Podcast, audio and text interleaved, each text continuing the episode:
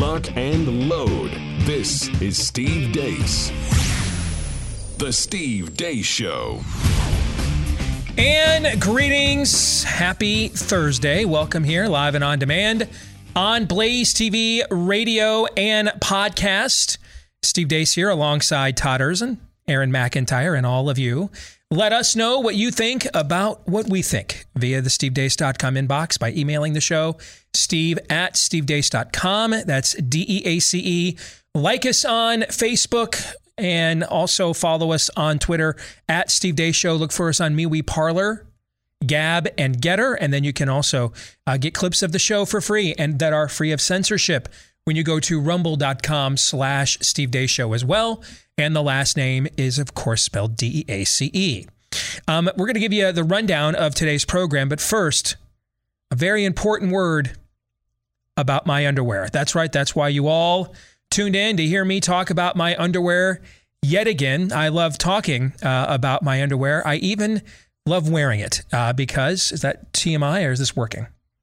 This is where my limits on your coattails kind of find. This is where you tap out. And you're like you're on your own here, bro. I mean, it makes me. This is now where you're like Mo Ukraine, basically. yes. Okay. Um, so let's continue talking about my skivvies, uh, which you can also, uh, if you want to wear the same underwear as me. Yeah, Not. exactly. Yeah. I'm, Oh. uh, that didn't come out right. Um, uh, if if you want to wear the same brand of underwear that I trust, there we go. Is that better? That's Yes. a little bit more All right. polished. Yes, thank you. Um, then you, of course, can go to Tommy John. It is the best underwear on the market, and my own wallet agrees because after they gave me the first few pairs for free, just to try them out for an endorsement, I loved it so much. I've gone back and ordered several more pairs uh, on my own. Can't give a, a product a better endorsement than I spend my own money on it. All right. And it's Tommy John's anniversary month. So whether you're trying them for the first time or you're a longtime fan, get 25% off site wide right now. And yes, they've got stuff for the ladies too. When you go to TommyJohn.com slash Steve, 25% off. I think that's the biggest discount we've ever offered with them on this show. 25% off uh, on their for their anniversary month right now at TommyJohn.com slash Steve. All right, coming up here at the bottom of the hour, uh, the woman who has clearly upset the system. Kathy Barnette, Pennsylvania GOP U.S. Senate candidate, will be joining us here at the bottom of the hour. And just to give you an idea of what has transpired in that race, since she called out Trump's transhumanist Mitt Romney wannabe liberal endorsement, uh, Mehmet Oz, for being not pro life to his face at the last debate.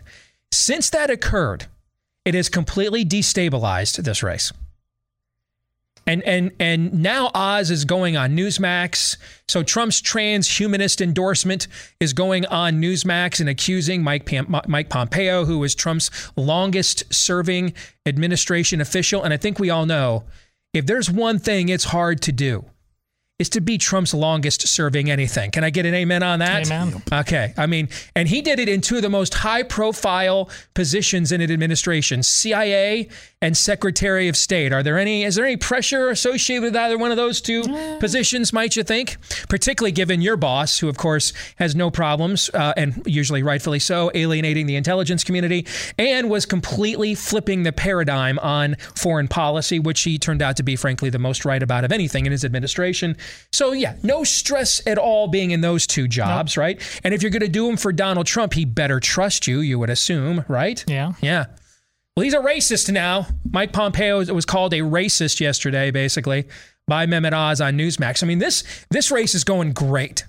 I mean, this is just this is going this is going swell, and it's all because this woman stepped forward and dared to offer people an alternative to vote for.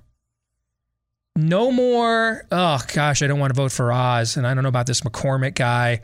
And we're in the final few days, and you're seeing right now, MAGA world is at max lit right now. I mean, you have Rick Grenell, who is, I mean, who's at war with numerous other luminaries within the MAGA world on social media.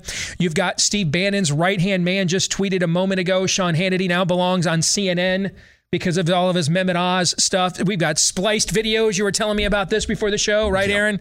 All right. I mean, this, I mean, the palace intrigue on this is high, but let us not forget why. It is not that Kathy Barnette stepped forward with some trite talking point. Let us not forget this. Or some technicality, or somebody misspoke. She stepped forward on the most signature issue of this age. Am I a human being or not? When am I a human being or not? When must you recognize that I am a human being or not? So we will speak to her at the bottom of this hour. Next hour, hopefully you're really fired up by what Kathy has to say because you probably won't be by what comes next. I, I, I nearly pulled the plug this morning. I'm just going to tell you guys the truth. Okay. I got up this morning and I said, I don't think I can do this anymore. There's still time. I thought you were going to. I expected you to say to me, dude, you cannot punk out. No, punk away. oh my. Oh my. Have we reached Mr. Vinegar is a delicacies breaking point? Aaron, mark yeah. this tape. Is this legit? Uh, spring is in the air. Got a new box of wine. Like I'm footloose and fancy free, man.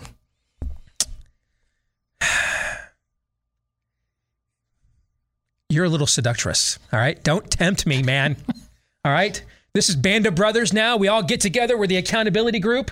All right. Don't do it. Don't do it. All right. Stay strong, man. Stay on the path. I guess we don't know now what Theology Thursday will be next hour. We shall find out. Uh, and then we have three non political questions what as well. What I was really inspired, the most inspired thing I was by today when I got on Twitter and saw there's a giant black hole in the middle of the Milky Way. And I said, Talk to me, baby. so you're saying there's a yeah. chance. Yes. But before we get to all of those zany hijinks, of course, we begin, as we always do, with Aaron's rundown of what happened while we were away. What happened while we were away brought to you by the Full Court Press. Establishment hacks, along with allies of Donald Trump, are going to war against upstart Pennsylvania GOP Senate primary candidate Kathy Barnette. Former Trump Director of National Intelligence Rick Grenell led the effort yesterday, along with a mysterious political action committee who pushed out a slanderous video filled with out of context tweets and videos of Barnette. Sean Hannity took a significant amount of time on his Fox News show last night to trash Barnette as well. It's clear Trump's inner orbit is increasingly incensed that an upstart candidate like this could be upstaging their chosen candidate in the Pennsylvania GOP primary, leftist Mehmet Oz. Another win for Florida Governor Ron DeSantis as a federal judge has dismissed a lawsuit challenging the law passed by the Florida legislature stripping the Walt Disney Company of its special self governing privileges in Central Florida. The lawsuit was filed last week on behalf of three Orange and Osceola County residents by a Democrat lawyer who's running for U.S. Senate.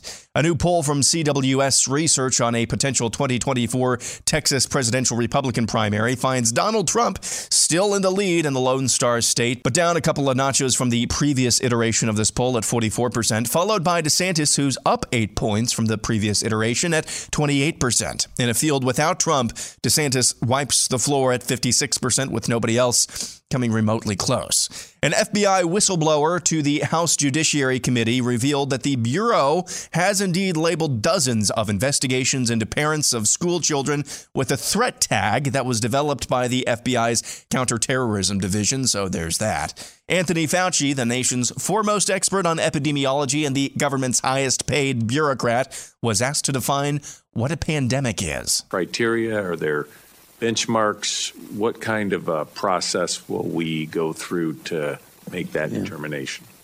You know, there is really no firm, widely acceptable definition. When one talks about pandemic, you talk about a highly transmissible infection that is essentially widely distributed throughout the globe. The CEO of the restaurant and entertainment review app Yelp says Roe v. Wade is, quote, saving countless lives, which is why his company is promising to pay the travel expenses of its employees seeking abortions if the SCOTUS ruling is struck down. Yelp is one of many companies in recent days to make this promise, along with Amazon and Tesla, to name a couple. Learning Chinese today, today's phrase is killing a baby is cheaper than maternity leave. 杀死婴儿比产假便宜。 The Senate defeated a bill the other day that would allow baby killing nationwide up to the point of birth. The Senate defeated the bill 51 to 49. Elizabeth Warren has some thoughts on that and math. I believe in democracy. And I don't believe that the minority should have the ability to block things that the majority want to do. That's not in the Constitution. Anyway, here's Klaus Schwab at the World Economic Forum. Can you imagine that in 10 years, when we are sitting here, we have an implant in our uh, brains? And um, I can immediately feel, because you all will have implants, I can, and we measure your, your brain waves, and I can immediately tell you how the people react, or I can feel uh, how the people react um, to your answers. Uh, is it imaginable?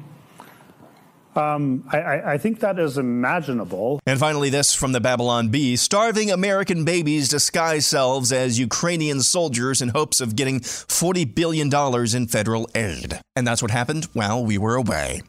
Ouch. Uh, Aaron's montage brought to you by, and if you weren't inspired before, that montage might have done it, our friends over at My Patriot Supply. Right now, you can save $150 off their three month emergency food kit from My Patriot Supply. They are America's largest preparedness company, and they will give you peace of mind to know that you are prepared when it's not just baby food that you can't get. Uh, on the shelves, but the food that uh, the big people eat too. All right. So uh, don't uh, wait for the painful food shortages to come to your home. Get prepared now. Food stays good for up to 25 years with proper storage. You get $150 off a three month kit plus free shipping. It's 2,000 calories a day. That's breakfast, lunch, dinner, snacks, and drinks for you and everybody in your care when you go to preparewithdeace.com. D E A C E. Prepare withdeace.com. Coming up in today's overtime, which we will tape right after today's live show for Blaze TV subscribers, and then it will be uploaded later today at blazetv.com slash deace. Monmouth has just released its latest midterm election polling and is now recording the largest net difference in right track and wrong track in the history of the Monmouth poll. Just 18% of Americans saying the country is on the right track.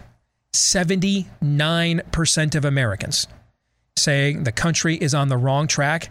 That is the different, that's the largest, I should say, difference in the history of the Monmouth poll. We will discuss that and then try to figure out if those 18% are just communists. And now we know what the true percentage is, right? Uh, we'll get to that uh, later today at blazetv.com slash deace, which is also where you can go to become a Blaze TV subscriber, get all of our exclusive content at a discount. It's just 10 bucks a month when you head over to blazetv.com slash deace. Um, we're going to talk more with Kathy Barnette at the bottom of the hour. So we will table that for now. Um, a couple of things I want to address. If indeed the left behind thief in the night movies from the 70s um, mainstream now evangelical eschatological position otherwise known as premillennial dispensationalism for the theo nerds okay? If indeed that turns out to be the most accurate eschatology. Here's what I'm confident of Klaus Schwab ain't the one. That's not the one.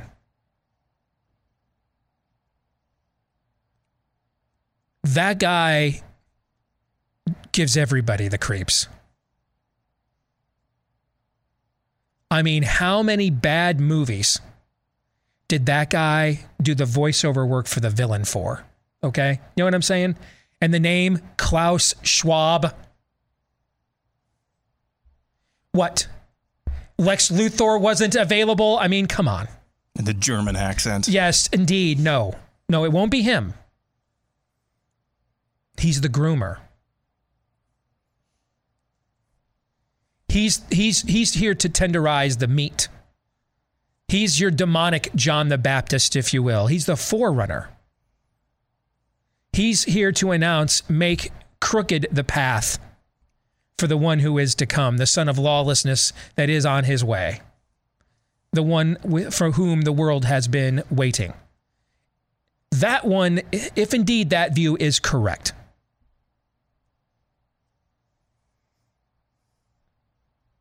that guy is going to obviously be cast in a messianic savior role. Not the last three Terminator movies they should have made. It won't be that guy. That guy's the Weimar Republic of eschatology. Okay? Not happening. That's that's that's that's like, you know, Satan the musical, okay, with jazz hands. No, we're not doing that. That's not how it works. That's not going to create mass deception of people. Even the guy sitting next to him on the stage was like, yeah, I mean, I guess I could imagine that, I guess. I mean, I think I'm supposed to say that because y'all are paying me a poop ton of money to sit here, right? Okay, but sounds pretty damn freaky to me. It's kind of the vibe I got from that dude. It won't be that guy. It'll be the guy who's, sa- who's here to save you from that guy. Any thoughts on that before we move on? Funny. I was thinking about the same thing because we talked about this off the air. I don't know, in the context of maybe it was Zelensky. I was thinking about it this morning, and it's funny the juxtaposition of the Monmouth poll with this story. How many people are just communists? Because I watched that video and I had the, I, I was thinking about the conversation we had off the air at one point, and I actually had the exact opposite reaction how how many of our neighbors in our own neighborhoods would be just fine with taking the uh, Klaus Schwab chip implant in the brain if it meant being in the good graces of polite society? I don't want to know the answer Yes. to that question, but then again, it may just be one out of every five, but that's still far too many. Uh, the thesis, though, overall is. Yeah, this is just too close to sh- to central casting. It's too on the nose, man. But uh, at the same time, I, I don't know how many people would, and I don't really want to know how many of my neighbors would just fine, give me the chip. I just want to, you know, have my uh, nice McMansion here in suburbia and enjoy my Pleasant Valley Sundays. Well, that two things can be true at once. And I yes, it can be true at the same time that too many people are so far gone that they would literally take a brain in, implant from Klaus Schwab. Just saying it out loud, okay, makes me giggle. I, I do agree with that. But in a, in I I really in the grand scheme of things, to paraphrase the great prophet Ice Cube, he ain't the one. He ain't the one. It's going to be a lot slicker than that. I I buy that, but th- this is this speaks to your conversation with uh, Naomi Wolf a couple days ago about how the flip has script in some respects because the moneyed interests of the world would have never let this guy saying these things out loud stand in the past. The elite's reputation was like we no we're we're grown-ups. We're serious people now the opposite is true amongst the elite moneyed Right. interests of the world Yeah. They are here for that they're not embarrassed by that at all Yeah. that's what i find deeply troubling Yeah, about I, I, I didn't say it wasn't chilling and troubling. no i know I mean, that, because what he's talking end of Western civilization kind of stuff. That that's the kind of stuff that would actually make hope make you hope the premillennial dispensational view is true. Because if it's not, we're talking new dark ages. That's what we're talking about. You're talking a new dark ages. That's what we're talking about. I mean, you better hope uh, that we're actually cascading to some cosmic ending of uh, history as we've known it because if those people get their way and that's not what's occurring if it's if it's not to that nth degree of cosmology we're dealing with here from an eschatology standpoint we're just dealing with history well you're just gonna you're gonna live through the next uh, dark ages round two that's what we're talking about and that's a that's that's a whole different story than look up for your salvation is nigh. That one doesn't have a happy ending. Just a uh, just a long, arduous series of sad ones is what that has. Uh, elsewhere, Democrats knew they didn't have the votes for their baby killing bill, and that's why they had that vote. They knew they didn't have the votes. That's why they did it. This is their. This was their. We're going to ban Obamacare vote. This was just a show vote uh, to their crazy base. The problem they're having is, and and that's maybe where we get into providential timing of things. If the court, because all these same justices were on the court a year ago when they took the Mississippi case, right? If if they would have take ruled faster to overturn Roe, when we were not in an economic cataclysm, and a lot of the same suburban moms that needed to rid the world of mean tweets that are now freaked out that they can't get formula for their kids. And and by the way, who raise your hand if you're shocked to find out the same people that have no problem with killing your babies can't be moved now by the lack of food for them. Raise your hand. Karen, you don't count. Anybody not named Karen in a cul-de-sac driving a Subaru? Anybody else shocked? Okay, and if you have a coexist bumper sticker on that Subaru, you're automatically disqualified. You're too far gone. Everybody, anybody else shocked that they just they can't be bothered about you know feeding the babies that they have no problem murdering before you actually give birth to them? But think about if the timetable on all of this with Roe was just moved back another 12 months and and where we were a year ago at this time. We're walking into Costco's and Walmart's without masks for the first time, right? Movie theaters, we're going to the movies. A lot of people are around the country for the first time in a, in a long time. People are taking vacations. There was a sense uh, in the early days of uh, in, in the spring, in the early days of the vax rollout at this time a year ago, that we were kind of coming to the end of this. This is before the the jab mandates showed up, which not coincidentally coincided with when we found out the jabs don't work. Funny how that works. When they when it was becoming increasingly obvious they didn't work, uh, then or poisoned you, uh, or both. Uh, that's when the mandates, obviously, the tyranny began to kick into high gear. But there was a lot. There was kind of a sense that you know there was a little fire up the you know the Beatles. Here comes the sun about this time last year, right? Mm-hmm. If we were having this exact same conversation about Roe at this time last year, might the poli- the political scales of this be a little bit different? Absolutely. I think they absolutely would be. They absolutely would be. So this is some providential timing here, in my view. This is the perfect time to overturn Roe. Think about it. They can't generate juice with their base on an abortion vote. Like it not their numbers have gone down since the Roe leak. They're just besieged by cataclysmic events that are just that are happening um, and obviously nothing's more cataclysmic than state sanctioned murder okay but but that is that is something that you can opt out of. You don't have to kill your kid, right? Can you opt out of eight and a half percent inflation? Can you opt out of that? Can you just say, you know what? We decided we're pro-choice here in our home, and we're just going to choose not to have the eight and a half percent inflation. Can you do that? Can you opt out? I'm told if you just go have a margarita and go do some yoga, things will even or identify as. Ukrainian, Sure. perhaps. Yeah, but but in reality, does that work? No. Can you opt out of that? No, No. no, no, no, you can't.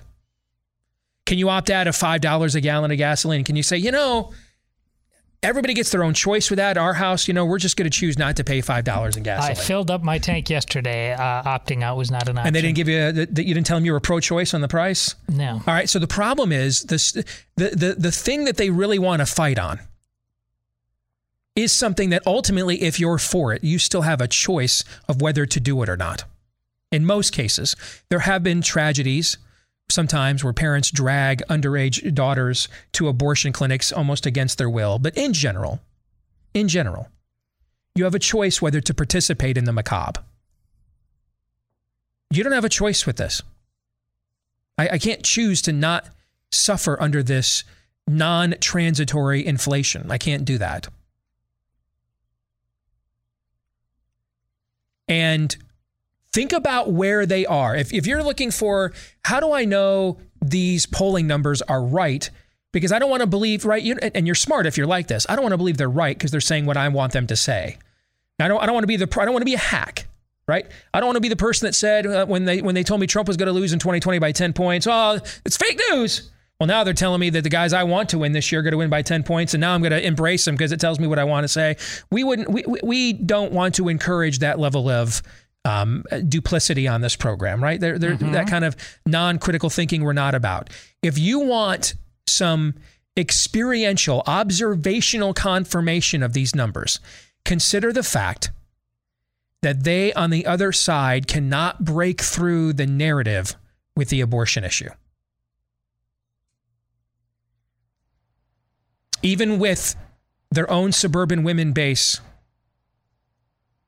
they're crushing them too much every every time they go to a gas station to fill up their minivans, every time they go to Costco or Walmart or the local grocery store or Kroger, every time they go to get food for their babies or their grandbabies because they're hearing them maybe from their daughters, they can't break through with their narrative.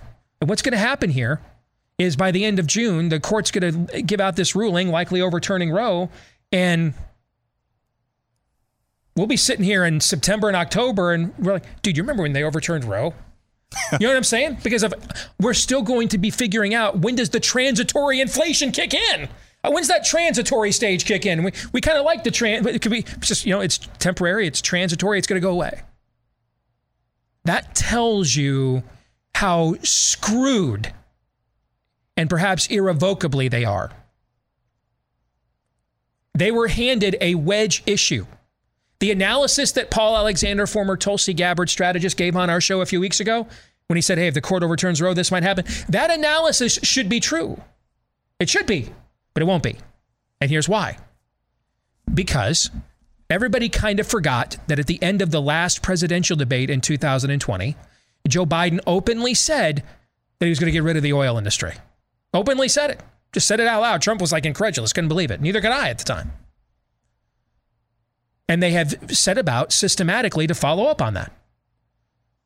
Energy is the biggest industry in the country. If we're screwed there, we're screwed economically. There's never been a recession that wasn't accompanied by an escalation in energy prices in modern American history going back to every decade post World War II.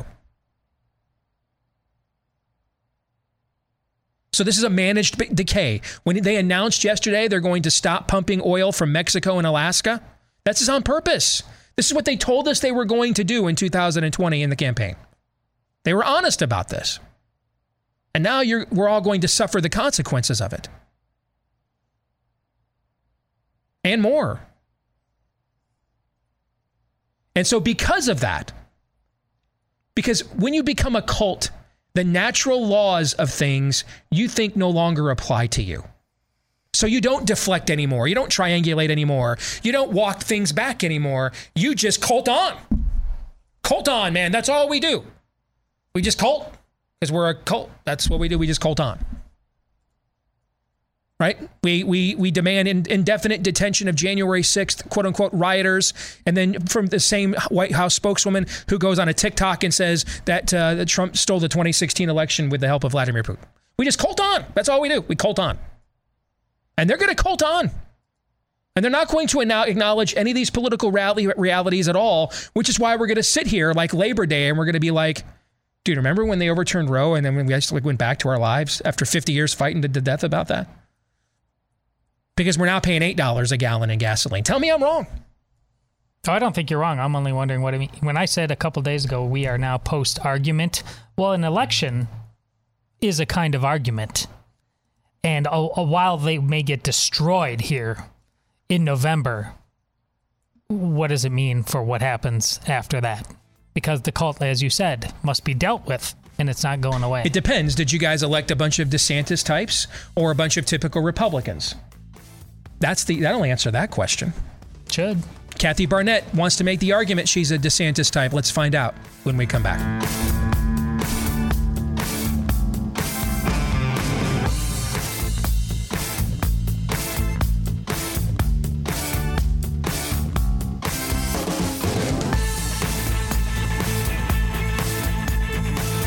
Were just talking about the Monmouth poll. We're going to get more into that during the uh, overtime after the show today.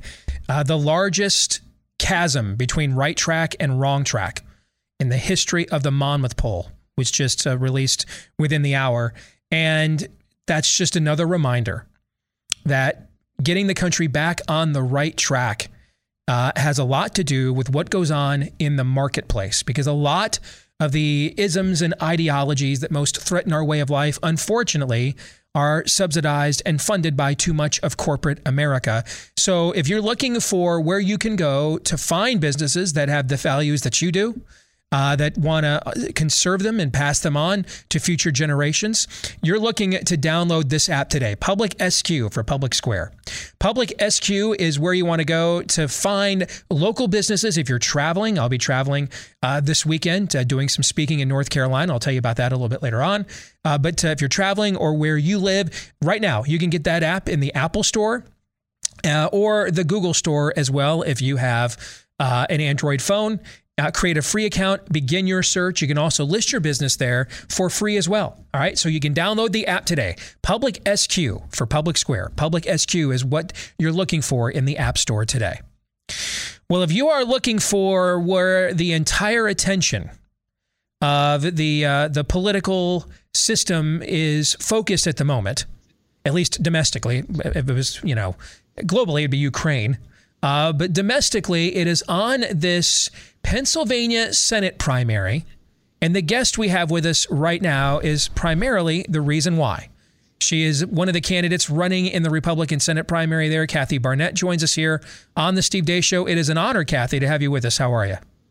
Thank you so much for having me. Doing well. These are some of the best days um, I am so encouraged uh, by you know by just the support uh, you know uh, uh, uh, from what you were alluding about how much attention has suddenly came on this on my on my specific campaign. You know they've been talking about the Pennsylvania primary for some time, but they were only interested in the two rich guys uh, in this race. And now, all of a sudden, as of yesterday, everyone is um, interested in talking to us, which I'm very happy, very grateful for. Um, you know, but there's been a lot of lies and untruths that have been told as well because the the right is unnerved. So let's discuss that in a moment. But I want to start with the moment that kind of galvanized this. You know, my experience being involved and covering politics is when one moment, particularly this late in the race, seizes and captures as much attention as your moment in the last debate, uh, confronting Dr. Oz on his uh, past support of baby killing, and your very inspiring story, which we shared uh, that testimony with our audience last week, so they're well versed in it. When that when, when that kind of a moment changes the trajectory of everything as fast as that moment has. That tells me two things, and I want to give you a chance to agree or disagree. Number one, that a lot of voters were not happy with the top candidates that they were being fed by the system. They were not inspired, and they were kind of just sitting around on the sidelines looking for someone to give them a reason to vote for them, and you gave it to them. And then number two, a lot of those people don't didn't know who and the Sam Hill you were until that night because name ID is the number one factor in who wins these things, and you've been outspent on TV about 358 to one. You agree or disagree with that?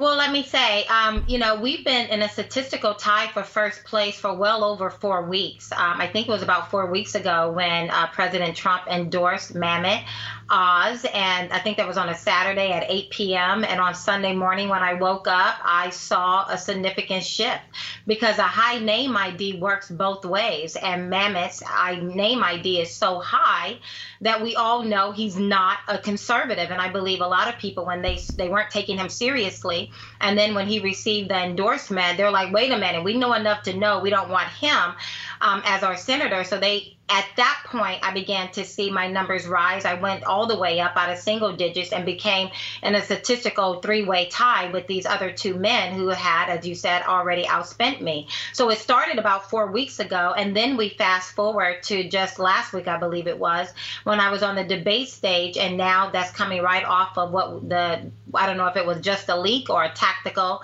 uh, operation with the SCOTUS. Um, papers.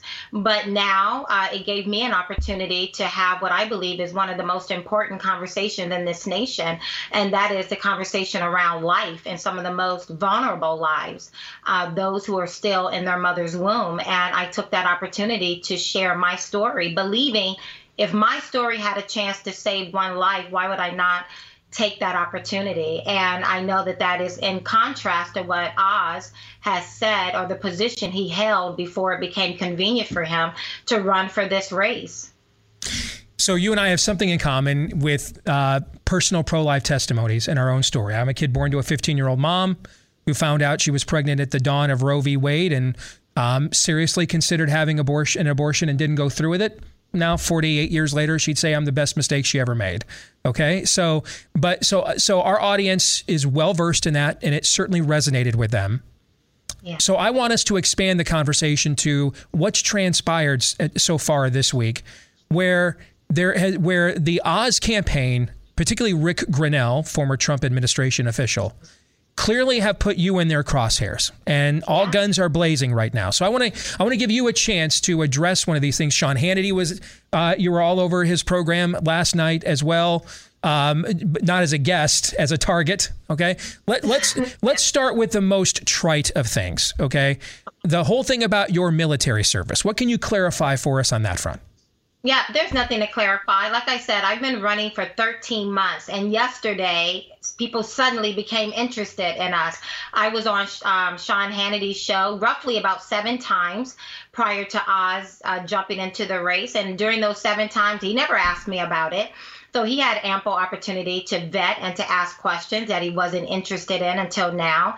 Uh, I was on a number of other shows as well. And then when these two men came in, Oz and McCormick, uh, the media just did a wall around my campaign and wanted nothing to do with me until yesterday.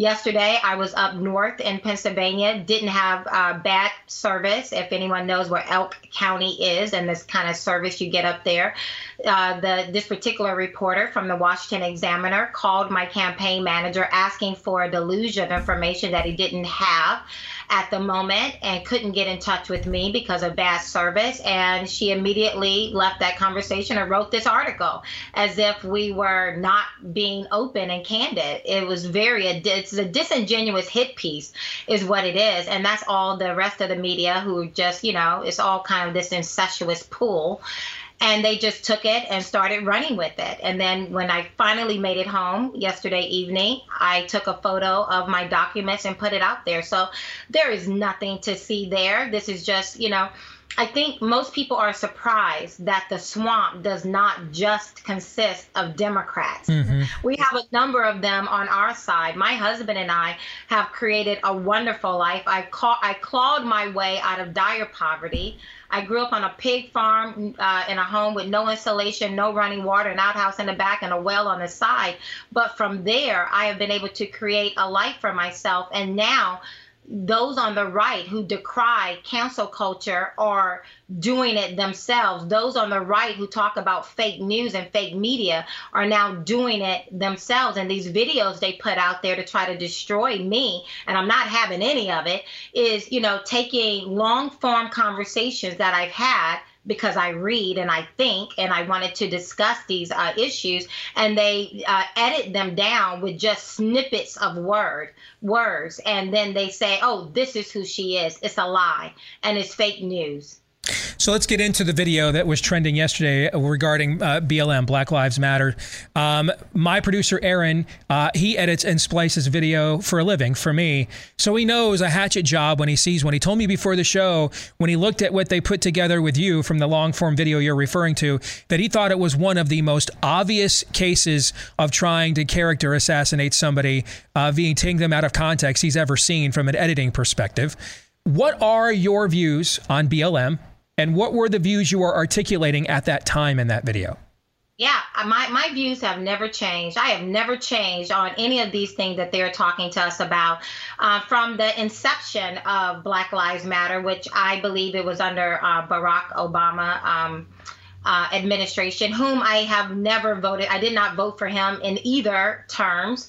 Uh, uh, uh, yeah, either terms. Um, you know, at that particular moment, I said, I looked at my black husband and said, the only thing Black Lives Matter is going to do is get my black husband and my black son shot. Now, fast forward to the summer of 2020, what are we watching? We're watching Black Lives Matter and Antifa just, you know, just um, um, an extension of the uh, Democrat Party going out here, pulling people out of their businesses, beating up people, shooting people, complete foolishness. So there were a number of videos that were just a bad job of what they were doing. One simply had me hashtagging Black Lives Matter, and then uh, the the ones who are supposed to be in our party, the Republicans, using this to as a weapon, said CCC. That's proof that she supports Black Lives Matter. No, what is proof of is that I'm pretty bad, you know what, because I did a video decrying uh, the, the tactics of Black Lives Matter, and then I hashtagged them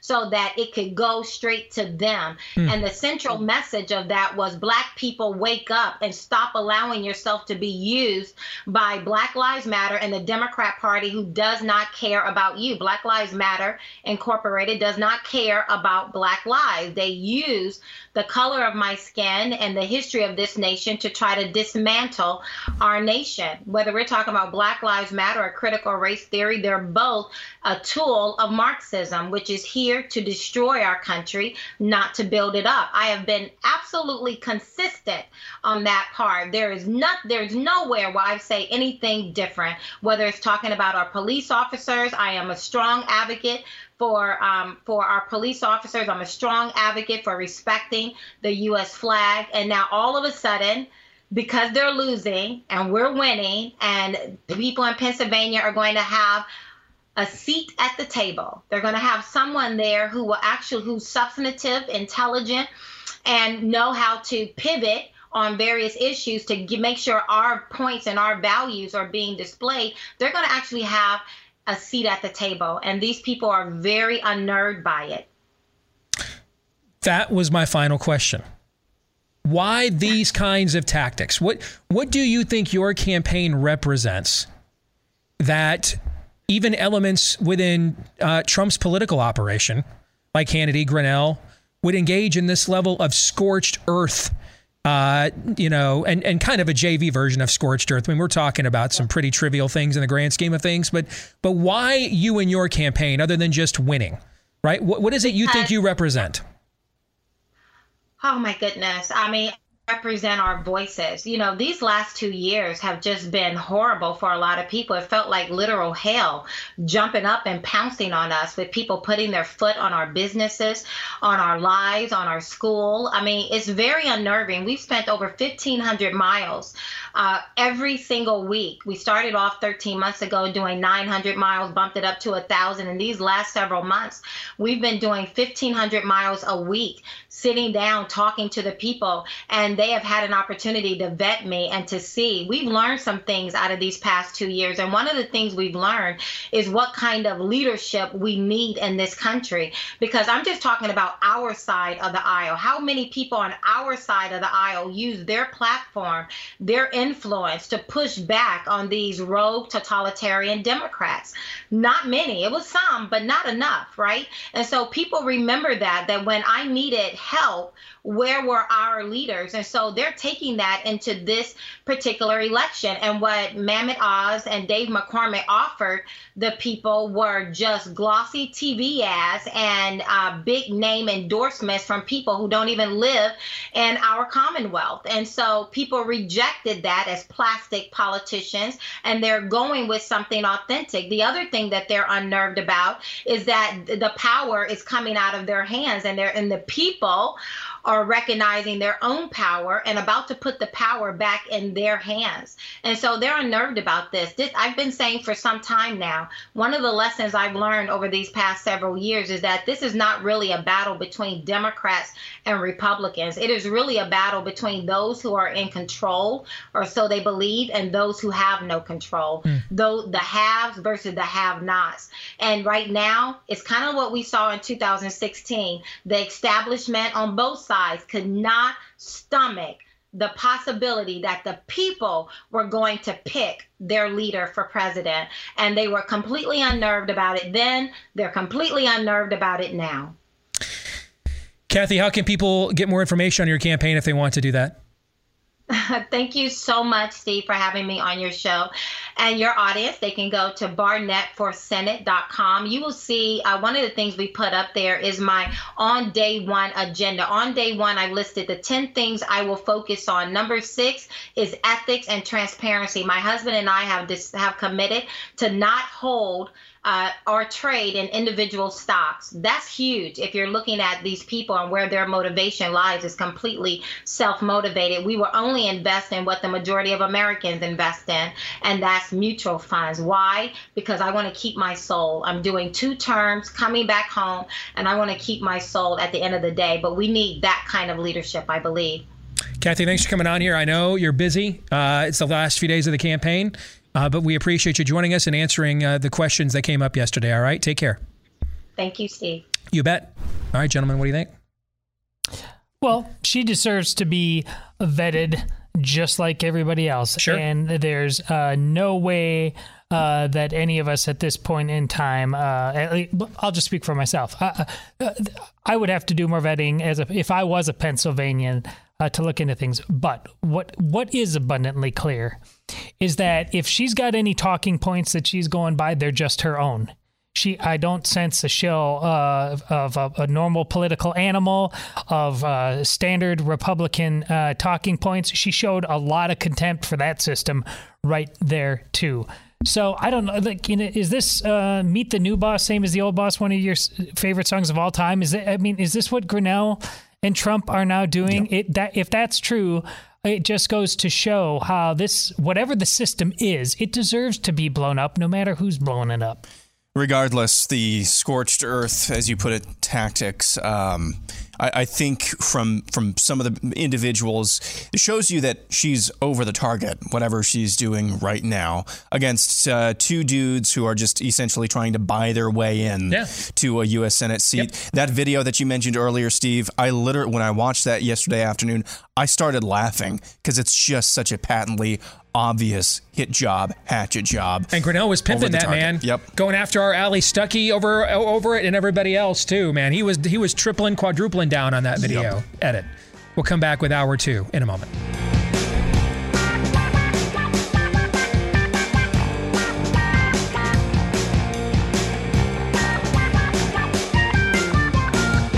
Back with our second hour here on the Steve Deace Show. Live and on demand on Blaze TV, radio, and podcast. Steve Deace here with Todd Erzen and Aaron McIntyre and all of you. Don't forget you can email us, steve at stevedeace.com. Check us out on Facebook, MeWe, Parler, and Gab. Follow me at Steve Deace Show on Twitter and Gettr. Look for me at Real Steve Deace on Trump's Truth Social and get clips of the show that you can watch uh, as well at rumble.com slash Steve Deace Show. Those of you that listen to the podcast, please, if you've yet to do this, uh, leave us a five star review if you dig it. Uh, and then also hit the subscribe or follow button, whichever applies on whichever podcast platform you prefer. And thanks to each and every one of you that have done one of those things uh, for us or both of them already. We appreciate each and every one of you.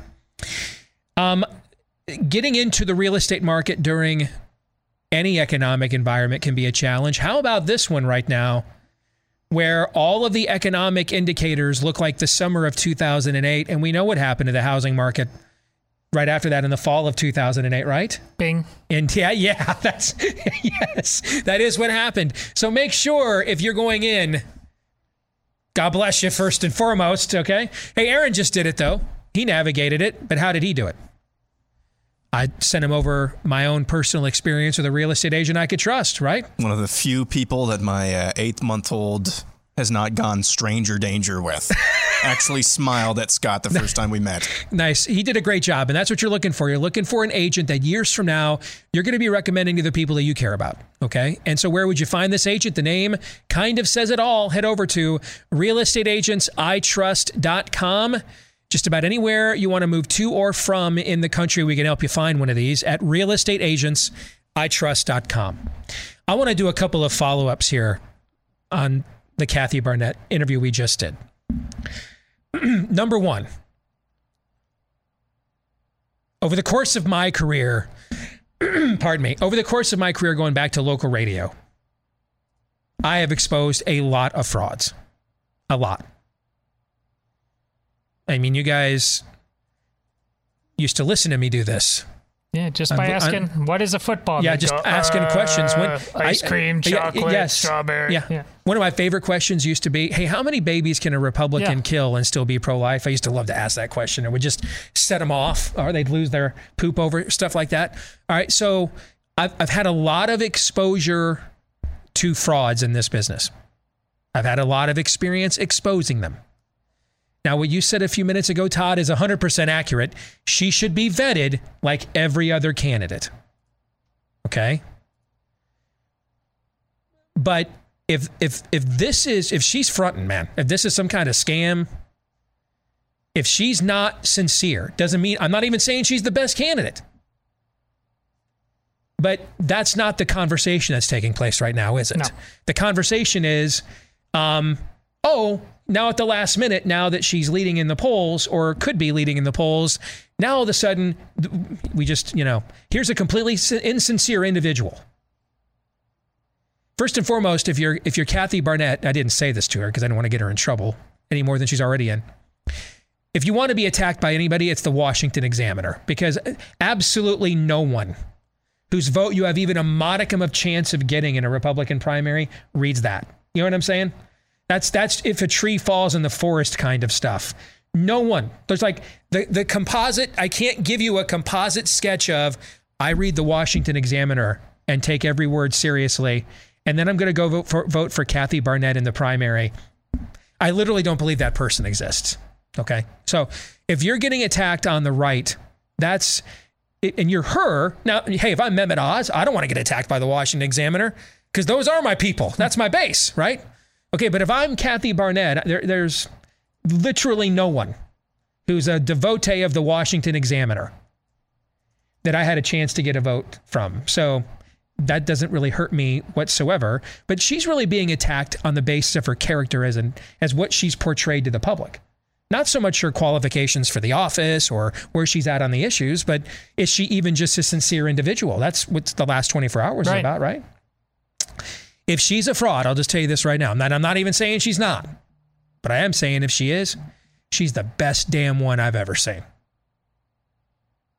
Because I came across as very sincere and unrehearsed to me. And the point she made about, you want to know who's a fraud? Ask Sean Hannity, because he's one. The point that she made about how many times he was, she was on his show, which I didn't know because I wouldn't watch because I have a life and a soul. Um, so, what'd she say? She was on there seven times before uh, old Mehmet got in the race. Okay. And he never bothered to ask her about, hey, can you clarify all these things about military service and all these things that are now he's suddenly doing listicles about on his program? The dude's just a hack. And he has been all along. In the span of his career, the dude has endorsed Mitt Romney, John McCain, and Donald Trump in primaries. Who does that? Someone who's mentally unstable or just has one hell of a grift going on. He had ample opportunity to bring her when he had her on to question all of these things in the past, and he didn't do it. So why is he doing it now? Because his boy may get his ass kicked. That's why. So again, there might be other candidates that you think are more principled. I don't know. I, I didn't. I'd never heard the name Kathy Barnette till about ten days ago. Okay, so I, I'm just telling you, though, from a sincerity standpoint, if she's scamming all of you, if this whole thing is some kind of elaborate ruse and house of cards, her entire biography and everything else, if she's Cherry Girl from I'm Gonna Get You, Sucker, this is Oscar worthy Meryl Streep is in is standing and applauding level of performance because I know what insincere people look like when you start asking them questions to clarify them, and that's not what they look like. Again, you're in Pennsylvania, you know the candidate's better than me. You decide for yourself who you think is the best one in the race. But I will say this out loud. I have interviewed a lot of frauds. I have exposed quite a few. If if she's one, she's the best I've ever seen. Any thoughts on that? Yeah, she seemed to be honored that the system of her own party was coming at her. That's good. That was kind of my shibboleth right there. Yeah, like how she reacted to that because it was she, not defensive. There was there was a lot of meekness there. Frankly, the power under control thing. Yeah, you know, if she was really just a system hack, then she'd be desperately trying to recover uh, the uh, the grace of the system. She's like, I don't care. I'm I'm about the people, and so. I, I, I'm like I said, I, I found her charming, and I'd absolutely be looking into her more if I lived there. Not out of suspicion, because I wanted to be inspired. I'd want to find out more. I want to say this too, and I won't ask you guys to comment because this is a little sensitive. You can. I'll give you the option, but if you say no, I won't hold it against you. No, okay. I, no, I definitely am going to comment. That's my man. There. Yes, yes. I'm not into playing the race card. I hate it. I used to use an expression on my show all the time dealing the race card from the bottom of the deck. I hate the racialist stuff. I can't stand it. And as a kid born to a 15 year old mom on food stamps and government cheese with an abusive stepdad, save me your sob story that you can't get ahead, man. Nobody gave me, when, when did I get my white privilege? Uh, when I was two or three years old and we were on food stamps. When was it, do you Did- think?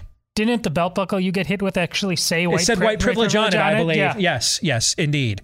All right, so so I, I have no tolerance for the playing of the race card, the racialist agenda, none of it.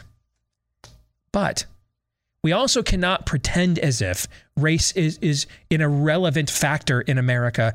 We have to live in the world as we as it is, not as we want it to be at the same time. So I'm fine crushing and destroying those shibboleths.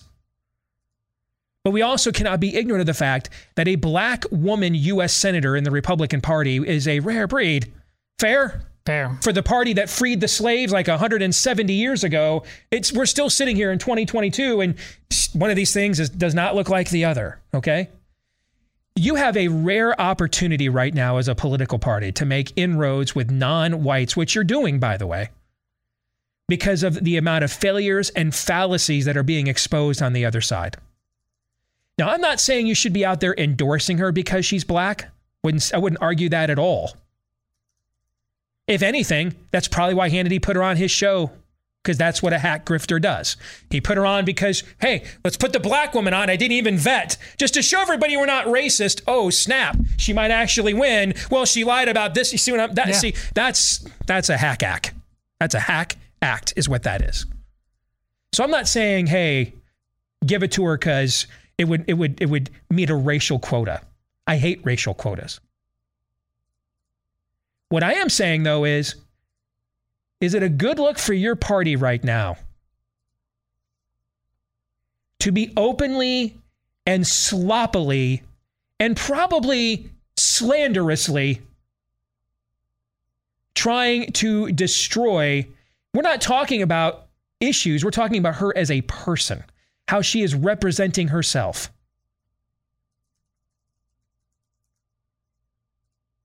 That's a terrible play. An absolutely terrible play. That plays right into your opponents, right into them. And for what? Mehmet Oz? For Mehmet Oz? We're going to play, hey, dunk on the black chick in public with everybody watching for Mehmet Oz, transhumanist the guy doing shows about gender reassignment surgeries before I even knew what it was. That's that's dude. That's pearls before swine territory is what that is. I mean, I want to win like anybody else does. I'm as competitive. These guys will tell you, I'm as competitive as anybody you'll ever meet. But not at the expense of cutting off my nose in spite of my face, man. Read a room in this environment, by all means, man, do everything you can to win, but you want to smear the character of a black woman in this environment in the Republican Party on behalf of Mehmet Oz. What's pragmatic about that? That to me just seems like a that's not that that that juice ain't worth the squeeze, brah by any reasonable stretch of the imagination. That juice is not worth the squeeze. And that just goes to show you people aren't thinking clearly. They're not making political calculations. This is personal. This is business. How dare you get in the way? We have a mm-hmm. master plan. We are the gatekeepers. Didn't you all vote and go to Trump? At least that's when I heard when I was on the Cruz campaign. Well, Cruz is a conservative. But he's part of the system. Okay, yeah. So we got to go outside the system and get rid of the gatekeepers. That's why y'all weren't impressed when we lined up all these conservative leader endorsements for Trump, or for Cruz, I should say. Well, they're all gatekeepers. We want to smash the gatekeepers. I'm like, yeah, I guess I don't really mind smashing gatekeepers myself, right? I don't know. Rick Grenell looks an awful lot like a gatekeeper to me. Sean Hannity looks an awful lot like a gatekeeper to me. If it looks like a gatekeeper and it smells mm-hmm. like a gatekeeper, brah, it's a gate friggin' keeper, okay? How dare this uppity black woman get in the way of our master plan here? It's a terrible look, actually. Terrible. And at a time when you have a real opportunity to make inroads, a real opportunity here. I got an email from a guy just yesterday who was talking to a black cab. He's never voted Republican in his entire life. He said if Trump runs again, he might even be a racist. I'm voting for him because I know this. I don't care what he thinks about me. I can't afford this. I can't afford. I can't stay in business. I can't feed my family like this. And now's the moment with everybody watching, the world watching. You guys want to try and scorch earth and with a lot of stuff that just looks frankly like weak sauce. A black woman in, re- in, in broad daylight? Really? and it's for Mehmet Oz? Mr. Michelle Obama on my show? Mr. Congratulations to the Clintons on your on on on, on your family. Mr. Transhumanist. Who just renounced his Turkish citizenship like two days ago. Yes, Mr. We need to make guns a public health emergency. That was just 2018. That's the one? See, it ain't about Mehmet Oz. It's what she said. It's about power and control. We don't want to give it up. We'll tell you who's MAGA and who's not. We'll tell you who you get to vote for and who you don't. We got this. And the parting on the left is now the parting on the right, and the beards have all grown longer overnight. If you think standing up on a stage the day his damn jab got, got dethroned for being poisonous and introducing Woody Johnson to a crowd because, quote, he's got a ton of cash, if you think that's an outlier event, it's not. It's perfectly in line and symmetrical with what's going on in that primary right now. See, the dude took power because he represented you. He's trying to come back to power because he thinks you represent him. It's about him and not you. And there's a large crowd of you right now that'll be very pissed at me for telling you this. But over the course of the next three, six, nine months, as this becomes increasingly obvious, those I'll, I'll get more of these emails. You know, I hated you when you first said it, but now I have to admit it's true. This isn't an outlier. And it's a terrible look and it's terrible politics. It's terrible. There's nothing to be gained from this. Nothing. There is no gain. All the gain would actually be dumping Mehmet Oz overboard and endorsing her. And I'm not, I'm not saying she deserves it. I'm just talking pure poli- political analysis. That's the only gain, unless it's not about winning, it's about us winning. It's about the people that will march to our drum and win. And Mehmet Oz is just fine just being our next Elise Stefanik. From voting for legislation for trannies to yesterday, she said, I'm ultra MAGA, whatever the hell that even means.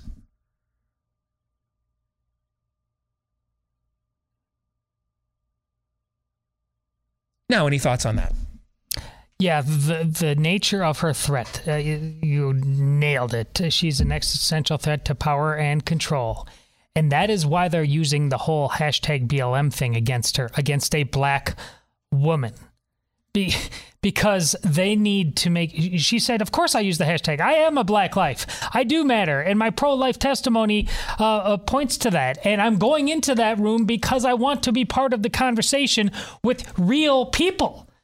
That's what this is about. It's about the real people, the lives that I know and understand. So my my hashtag was not just some thin gruel piece of uh, substance, cat poster nonsense that most of you on the right and left normally do. I went into the room. I went into the dark alley. I want to be a part. Oh no, you you're not allowed to do that, especially if you are somebody who's been a who looks like the kind of person that has been used to be the shirts and the skins thing that we've been doing for too long. Uh, yeah, reject all of that. Honestly, Pennsylvanians. Uh, again, don't don't trust us. Go look into this for yourself. But if nothing else, you've learned right now that she's far more worth a look than any look you've given to Oz so far. No, I'm glad you went there because at the end of the uh, conversation, I'd already had this inkling. It was pretty obvious, actually, with Rick Grenell and Hannity doing their shtick yesterday and leading, quite frankly, a lot of people astray. The number of, of individuals who have tweeted that uh, tweet with the hashtag Black Lives Matter, hashtag defund the police. Guys, how many times on, on this show have we used hashtags ironically or to get attention yeah, for, to, to, invade their to space? invade their space. Right. That's what she was doing. And yet, the number of people who I've had, did you guys see this? No, you're the low information voter that actually Rush Limbaugh talked about for many years. So do your own, as Todd was saying uh, even after watching this interview, do some more vetting on, on your own if you live in Pennsylvania. Uh, don't just take our word for it, but but the inkling that I got, especially towards the end of that 20 minute interview with uh, Kathy Barnette, uh, when she didn't melt into a pile of goo after being asked pointed questions about some of the concerns that have been brought up, is that it's a it's an absolutely terrible look, a terrible look.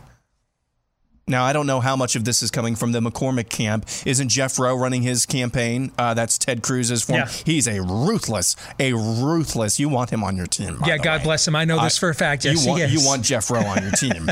uh, but he is a ruthless political um, uh, strategist and animal, really. Uh, I don't know how much of this is coming from his camp. I don't know. A lot, a lot of this, publicly at least, is coming from the Trump camp.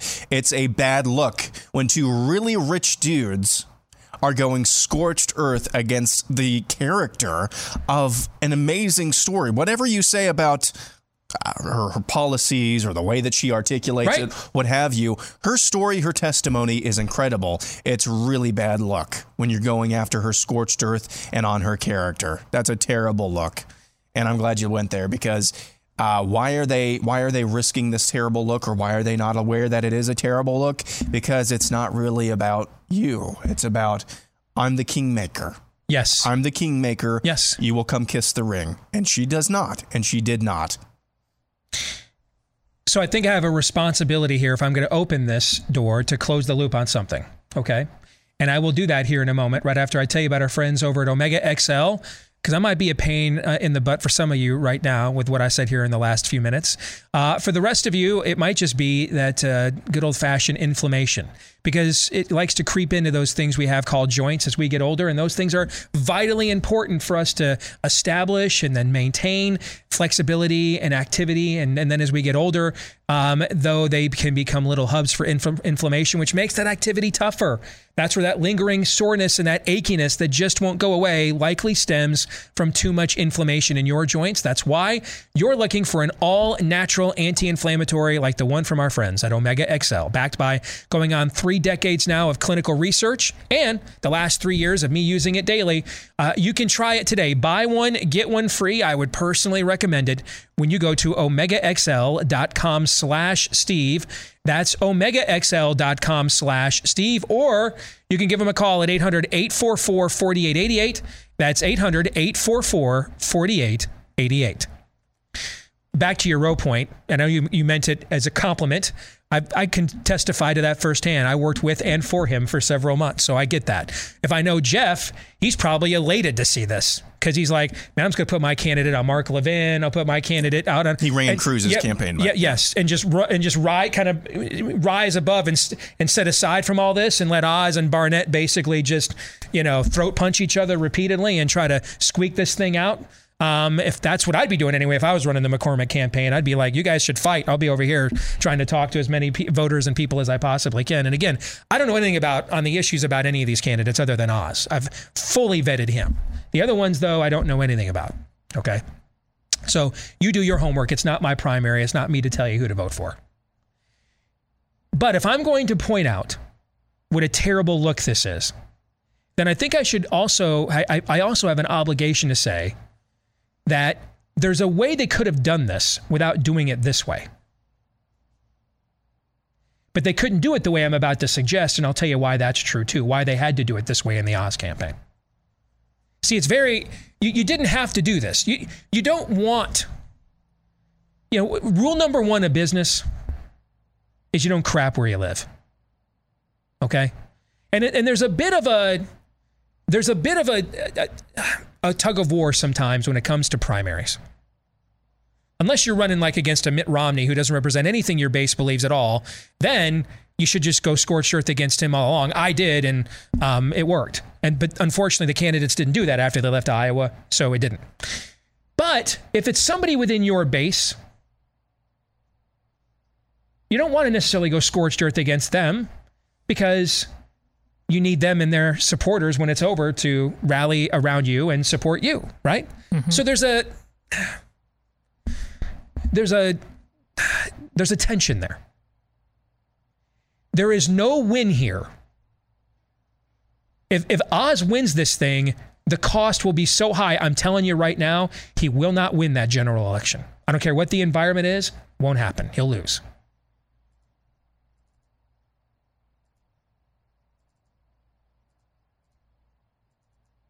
But there's a way you could have done this that wouldn't create that residual anger, resentment. And you didn't have to go after her personally. Just ask her to better flesh out her positions on the issues. You're a fantastic story, fantastic testimony. We love having you in the Republican Party. We need more of you, obviously. But we're not we're not running for spokesperson or pitchman, right? Is that the office we're running for? No. Oh, that, no, it's not. We're not running for development director. No? no. What are we running for? Senator. So where are you at on the nuances of the issues? Because that's what you're going to be voting on the nuances of the issues. Have you really researched these things? You don't have a record. Try to flesh that out. Make her defend her belief system with more detail and aggressively. See, in a way, you're letting her off the hook by doing this, actually. That's what's kind of funny. If, if I was running the Kathy Barnette campaign, I just told you how I'd feel if I was running the, is it Mark McCormick or Dave McCormick? It's Dave, yeah. isn't it? Dave. If I was the Dave McCormick campaign, I'd be like, you know what, you guys, by all means, man, and here's more blood in the water. I'll put my candidate on Mark Levin show and we're just going to run for Senate while you guys fight this out in the last few days. I'd be ecstatic to see this. On the other hand, if I was in the Barnette candidate campaign, I'd actually want to be attacked in this realm. Because if there's one thing I think that my uh, my candidate can do, it's it's tell her story. You know what I'm saying? Give me every opportunity to tell her story. What I'm probably not sure my candidate can do is hold court long form, in depth on the nuances of the issues and defend that. But but soundbite fights and dude, you want to pick a soundbite fight with the woman who came out with that two minute pro life video last week? As Lucius Fox said in The Dark Knight, good luck. I, I mean, I, I, if I was running the Barnette campaign, I'm like, wow, we might actually win this thing. They want to fight with us about who does a better job and more effective and honest job about telling their personal story, me or Mehmet Oz. I'll take those odds. But here's the problem. And this is why the Oz campaign could not do this tactic. Do you know why the Oz campaign could not go after her on the depth and details of the issues? Do you know why? Because there's no depth or detail in their issues? And on the issues where there is depth and detail, it's all bad. Uh oh. Yeah, yeah. The Oz campaign could not have a debate on issues. they could not do that because he's on the wrong side of every single issue and it's on tape with 100% name ID. So they, they couldn't actually launch what, would might, what might have been the more effective strategy because that's a double edged sword. I'm rubber and you're glue. Whatever you say about me bounces off me and sticks to you, right? I mean, at that point, she's just like pot, kettle, pot, kettle. He can't win that. So they, they had no choice but this hackery. Which gets me to my morality lesson of the day. It is technically Theology Thursday. I don't know, we'll get to it now. If you cannot advance your candidate by any means other than complete and total hackery, don't support that candidate. This has been my TED Talk. enjoy your day. Then there's no Republican Party, though. Uh, nice. But hey, the Rick Grenells and Sean Hannitys of the world, they played themselves. They put themselves in that corner. Did, did someone put a gun to your head and say, hey, man, you've got to put your credibility on the line for transhumanist Mehmet Oz? Did, there was either them or their children. They had no options there. No. No. So they did this of their own volition and their own free will. It appears so. So they're not victims. No. Then you played yourself. And if I'm Jeff Roe in the McCormick campaign over there, man, I hope this goes on for another four or five days because I'll just be over here running for Senate while you guys are doing this thing over here. Okay. Um, let's let's talk about what we're going to do with Theology Thursday. I've made an executive decision. Oh, thank God.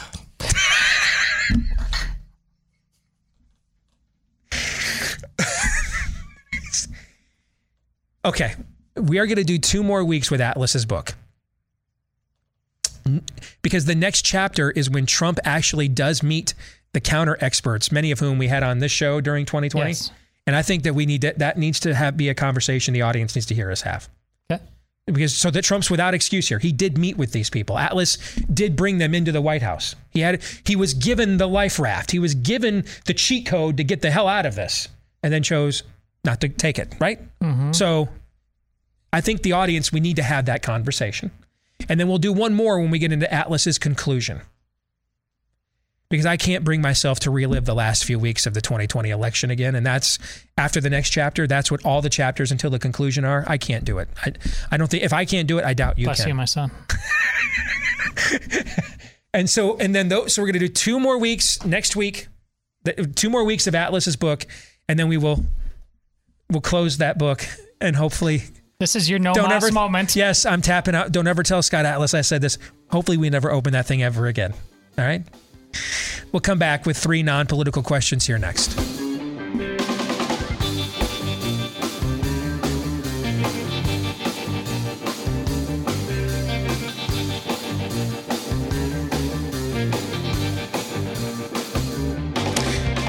Right, back here on the Steve Deace Show, live and on demand here on Blaze TV, radio, and podcast. Um, if you know if you're a pet owner, uh, you love your puppy. Uh, it's a big part your dog is of your home, of your family.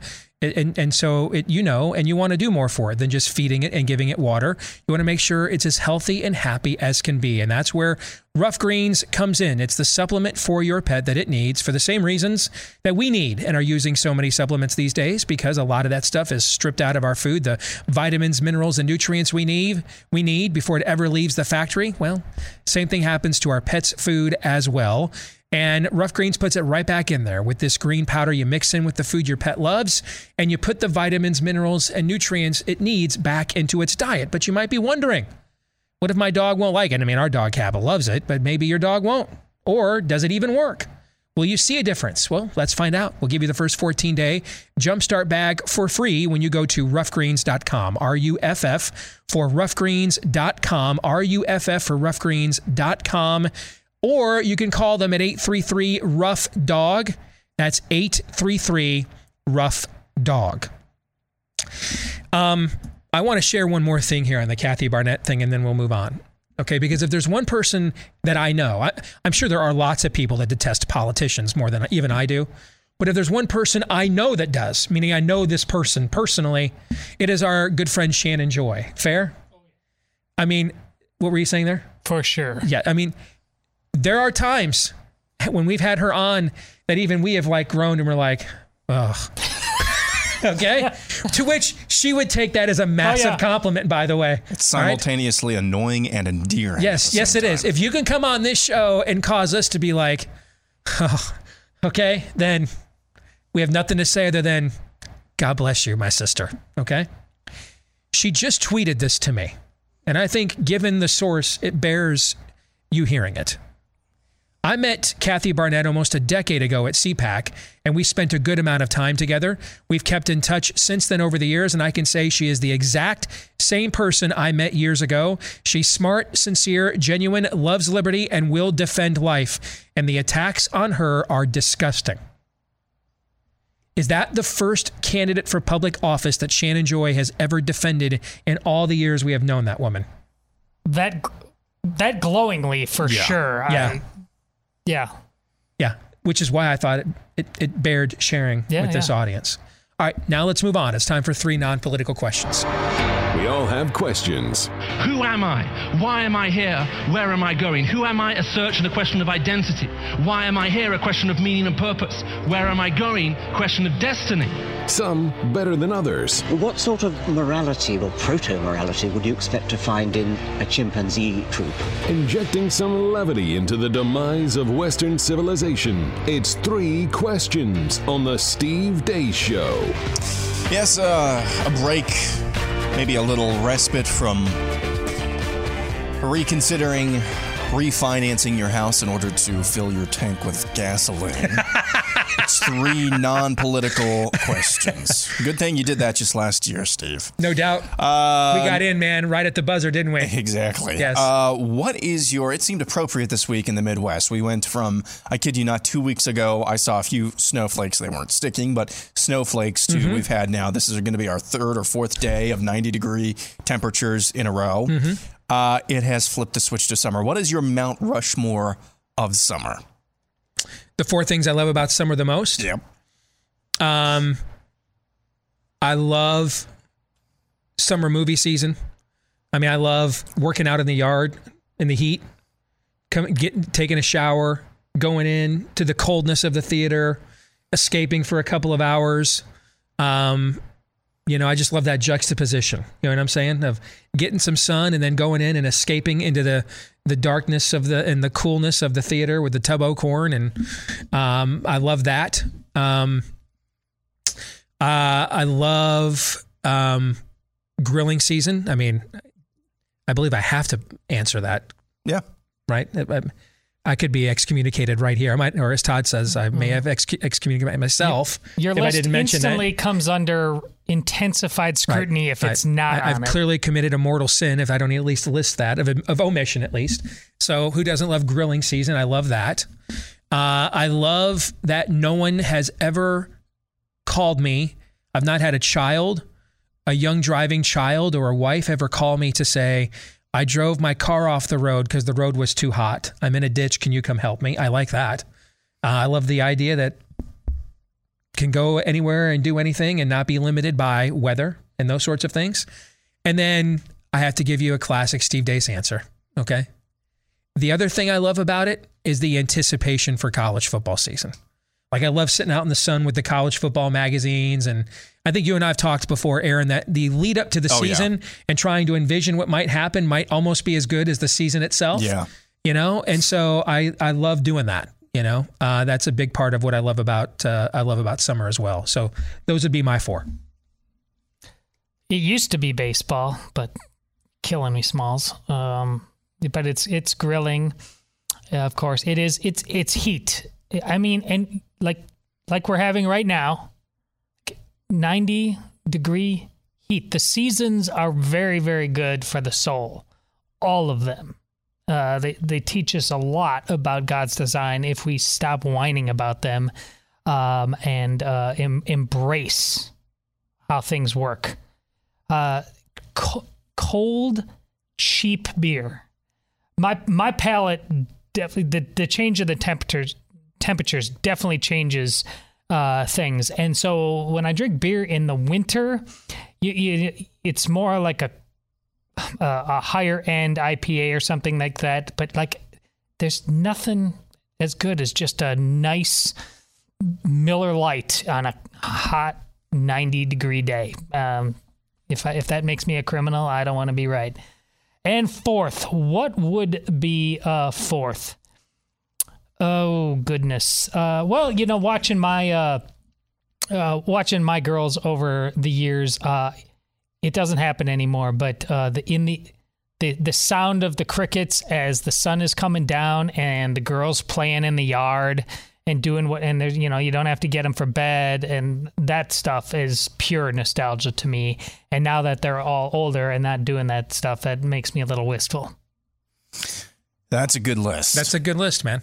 Mine That's is America right there. That's America. Yeah. Mine is uh, At least what it used to be.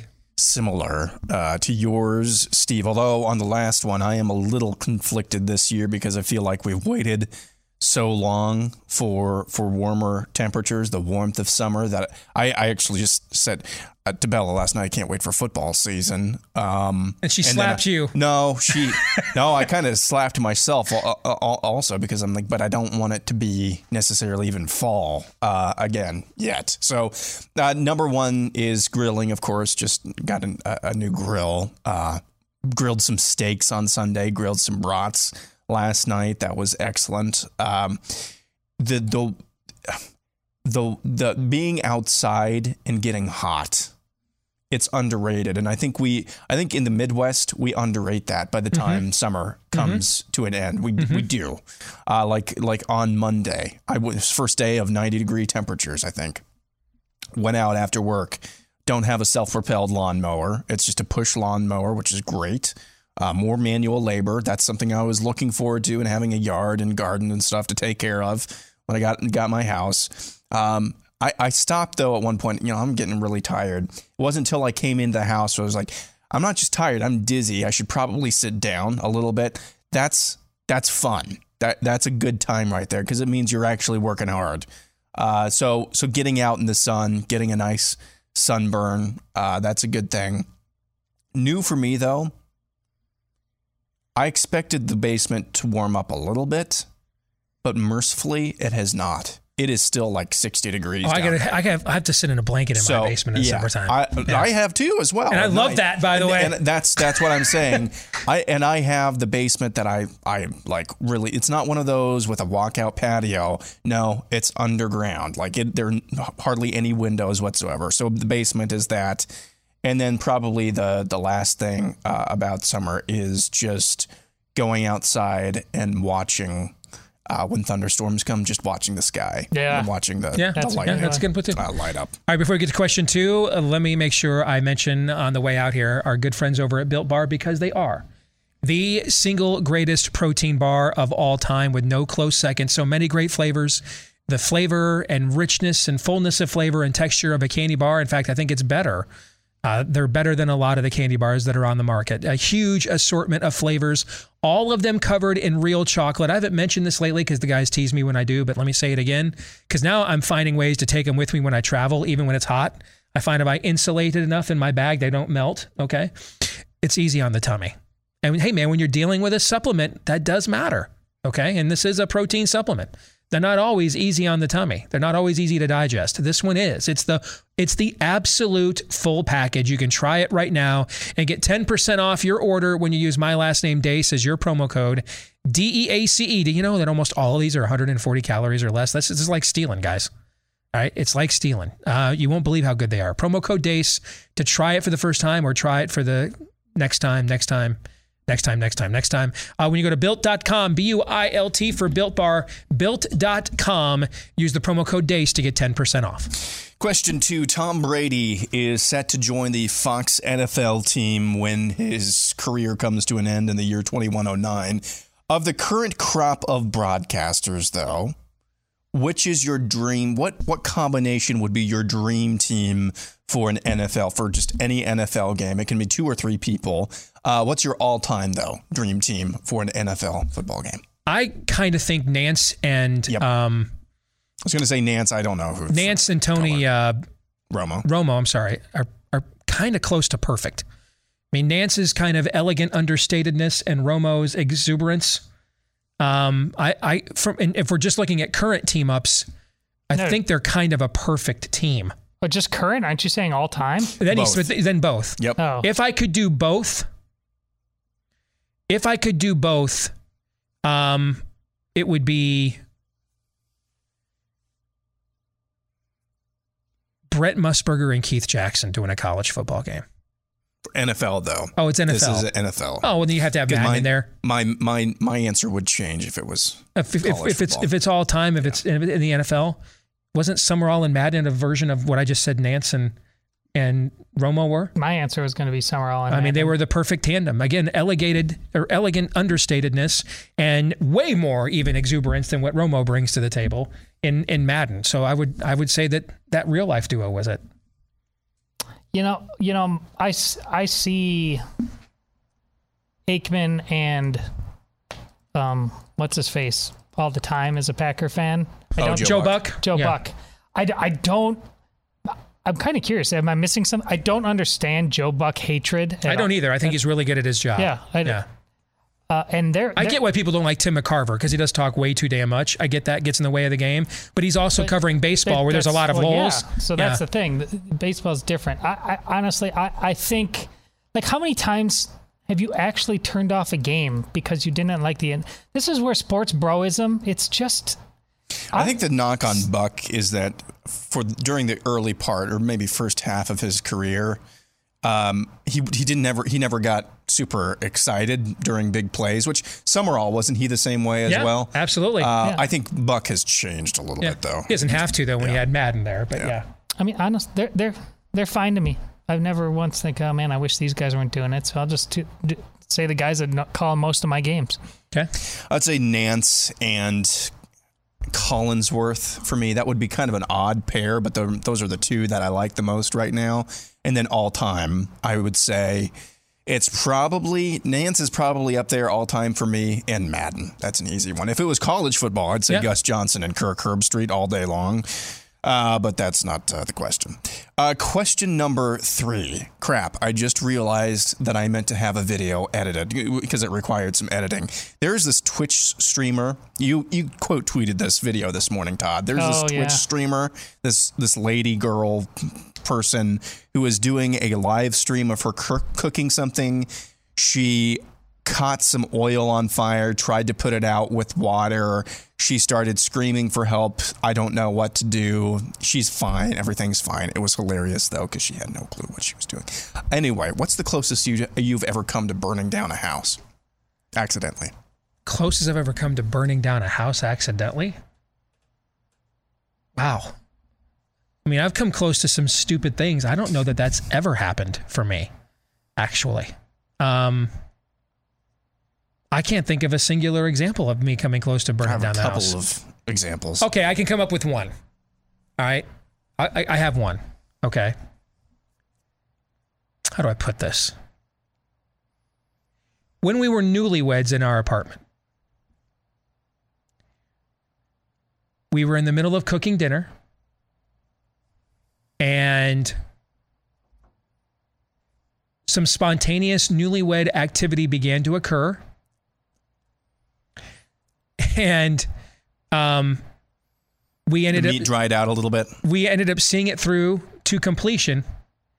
And then all of a sudden, the smoke detector starts going off in the kitchen Some dried chicken. because we forgot that we had left everything on the stove that was still cooking and boiling and everything steaming over. And there, we had to put, you know, mini fires out. It wasn't too bad though. I don't think it was close to burning the place down, but that's the best. That's the closest No, I can that's a think good of. story. It's Yeah. a great story. Okay. Um, I've I grill outside, old grill. Yeah, last time I used that grill, went inside, you know, got things started. Went out inside to get whatever I was getting, came back out, and like flames were shooting out the side. And thankfully, the grill was just far and far away enough from the siding that it didn't. Mhm. But yeah, that was close.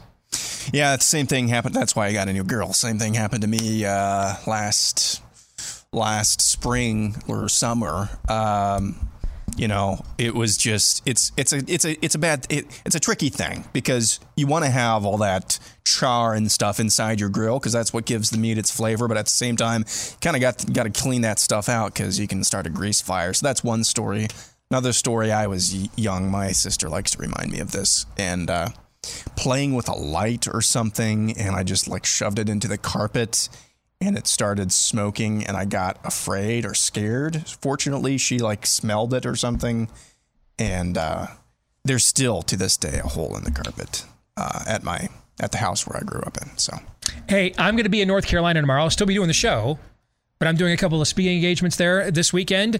I'll be at uh, Prime Barbecue in Knightdale in the Raleigh Durham era er, area, not era, Raleigh Durham area, starting at 6 p.m.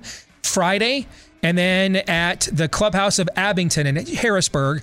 That's the Charlotte area at 5 p.m. on Saturday. So come by and say hello. John 317.